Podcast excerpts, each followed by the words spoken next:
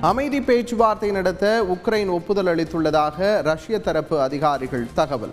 Bela Belarus நாட்டில் பேச்சு நடப்பதற்கு உக்ரைன் மறுத்து வந்த நிலையில் திருப்பம்.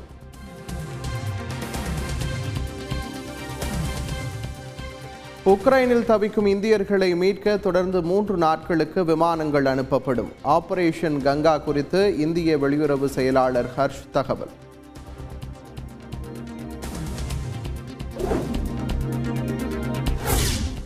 ரஷ்யா உக்ரைன் இடையே நான்காவது நாளாக நீடிக்கும் போர். வான் வழியாகவும் தரை வழியாகவும் தொடரும் தாக்குதல்கள். உக்ரைனிலிருந்து இதுவரை மூன்று லட்சத்து அறுபத்தி எட்டாயிரம் பேர் வெளியேறியுள்ளனர். ஐநா அகதிகள் முகமை தகவல். உக்ரைனுக்கு நூறு மில்லியன் டாலர் நிதி உதவி. மனிதாபிமான அடிப்படையில் அளிப்பதாக ஜப்பான் அறிவிப்பு. உக்ரைனிலிருந்து இந்தியர்களை அழைத்து வருவதற்காக மால்டோவா ஹங்கேரி நாடுகளுடன் பேச்சுவார்த்தை. ஏற்கனவே ருமேனியா போலந்து வழியாக அழைத்து வரும் நிலையில் கூடுதலாக இரண்டு நாடுகள் உதவிக்கரம். மத்திய மாநில அரசுகள் உதவ வேண்டும். உக்ரைனிலிருந்து தேனி மாணவர்கள் வெளியிட்ட உருக்கமான வீடியோ. எங்களுக்கு இருக்க ஒரே நம்பிக்கை வந்து இப்போ இந்தியன் கவர்மெண்ட் மட்டும்தான். இந்தியன் கவர்மெண்ட் மட்டும்தான் எங்களுக்கு ஹெல்ப் பண்ணும். ப்ளீஸ் நாங்கள் உங்களை நம்பி மட்டும்தான் இருக்கோம். நாங்கள் எங்கள் அம்மா அப்பாவை பார்க்க எல்லா ஸ்டூடெண்ட்ஸும் அப்படி தான் கஷ்டப்பட்டுட்டு இருக்காங்க உக்ரைனில் சிக்கிய ஆம்பூர் மாணவரின் தாய் மயங்கி விழுந்து உயிரிழப்பு. தாயின் உடலை வீடியோவில் பார்த்து கதறி அழுத மகன்.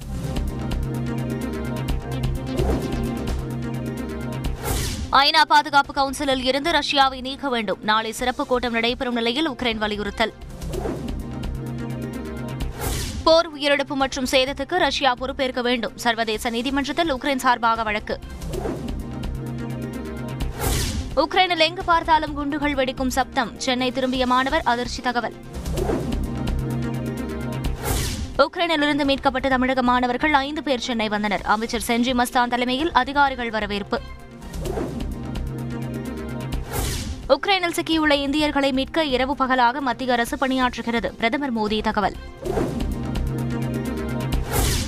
உக்ரைனுடன் பேச்சுவார்த்தை நடத்த தயார் என ரஷ்யா அறிவிப்பு. பெலாரஸில் உள்ள கோமல் நகருக்கு வெளியுறவு மற்றும் ராணுவ அதிகாரிகள் குழுவை அனுப்பியுள்ளதாகவும் தகவல்.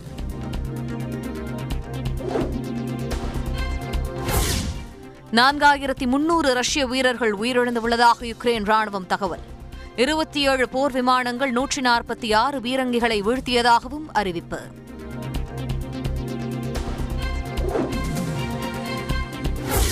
யுக்ரைனின் கார்கிவ் பகுதியில் தீவிரமடையும் சண்டை. தெருக்களில் ரஷ்யா யுக்ரைன் ராணுவத்தினர் இடையே கடும் மோதல். யுக்ரைன் மீது ஏவுகணை தாக்குதல் நடத்த ரஷ்ய பாதுகாப்பு அமைச்சகம் உத்தரவு. கப்பல் மற்றும் வான்வழியாக தீவிரமடையும் தாக்குதல். குடியிருப்பு பகுதிகளை ரஷ்யா தாக்கியது மிருகத்தனமான செயல். யுக்ரைன் அதிபர் ஜெலன்ஸ்கி கடும் கண்டனம்.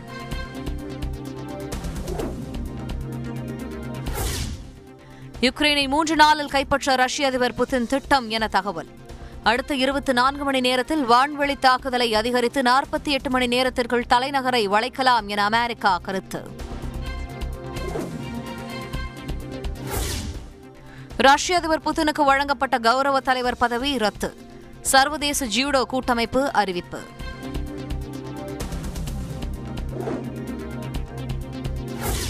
யுக்ரைனின் வடகிழக்கே சுமி பகுதியில் சிக்கித் தவிக்கும் நூற்றி ஐம்பது தமிழக மாணவர்கள். உடனடியாக மீட்க நடவடிக்கை எடுக்க வேண்டும் என கோரிக்கை.